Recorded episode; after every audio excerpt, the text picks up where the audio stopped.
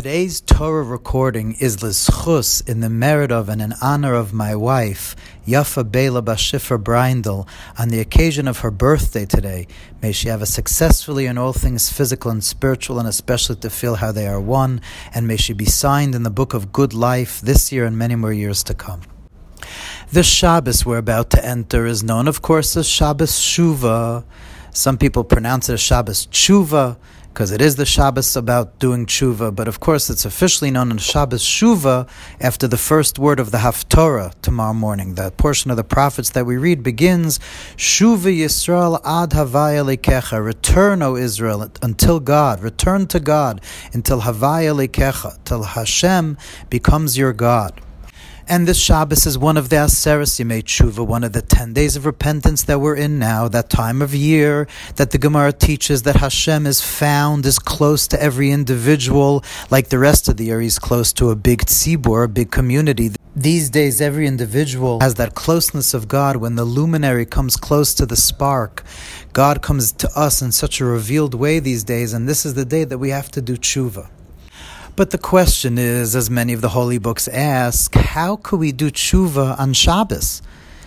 Shabbos is one of the ten days of repentance, one of the Aseres Yemei Tshuva, and especially the Shabbos is called Shabbos Shuva. But how are you allowed to do tshuva on Shabbos? We know that on Shabbos one is supposed to always be besimcha. One is always supposed to be happy. Shabbos is never a time where sadness or mourning is allowed. Even God forbid, when a person has tragedy, chas v'shalom, on Shabbos, one is not supposed to mourn. You know, my grandmother used to tell me a story about her father, my great grandfather, that he found out right before Shabbos that his brother, who was in a town a few miles away, passed away. If my great grandfather found out that on Friday, and my grandmother said that the whole Shabbos he was didn't you couldn't tell on him that something happened, and as soon as they made Havdalah Motzei Shabbos, he started crying. And there are a lot of stories like that of tzaddikim. Shabbos one is not supposed to mourn. If God forbid Nishdugadach somebody's sitting Shiva, they don't on Shabbos. So the question is seemingly tshuva. Tshuva we always associate with mourning and tears and sackcloth, regretting what one has done, repenting for what one has done. How are you allowed to do that on Shabbos? So the Chidushei HaRim, the first Ger said, answered, because Pikuach Nefesh Doicha Shabbos. We know that Pikuach Nefesh, saving a life, overrides Shabbos. And we know what the Rambam says that during these 10 days, tluyim that unless we're completely tzaddikim, unless we were already written right away in the book of the fully righteous, it's these days that our life is in the balance, that Hashem is still judging us these days until Yom Kippur. So therefore, pikuach nefesh doicha Shabbos, the override Shabbos, the need to save one's life and do tshuva. That's the Chidushei HaRim's Vart.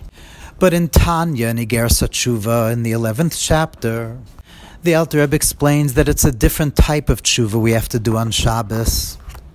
And that's tshuva ilah, the higher level tshuva.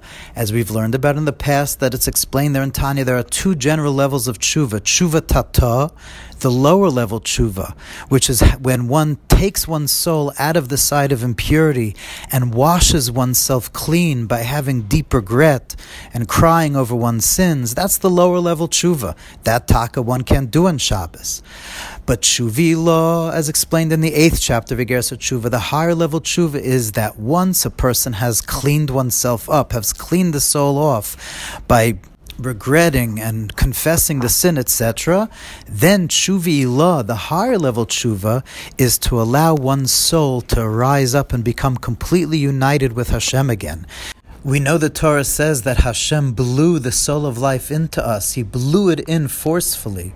And tshuva is to go back to that state, like a person before you blow out air from your mouth, when that air is still within you. That's how our soul has to feel within Hashem. That's tshuva.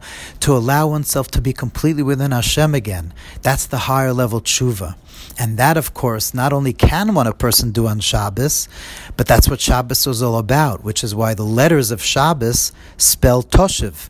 The letters of Shabbos spell Toshav, spell Tshuva, because the whole inyan of Shabbos is that day of the week where we're supposed to be completely feeling how we're within Hashem all the time. That's what Shabbos is about. And Tshuva is to feel that in a deeper way, to come to a higher level of consciousness and awareness of one's unity with God. That's Tshuva. Now, seemingly it makes sense to say that that only comes after the lower level tshuva, but the Lubavitch Rebbe was adamant in our generation that lachatchila ariber we have to skip right away to tshuva ilah.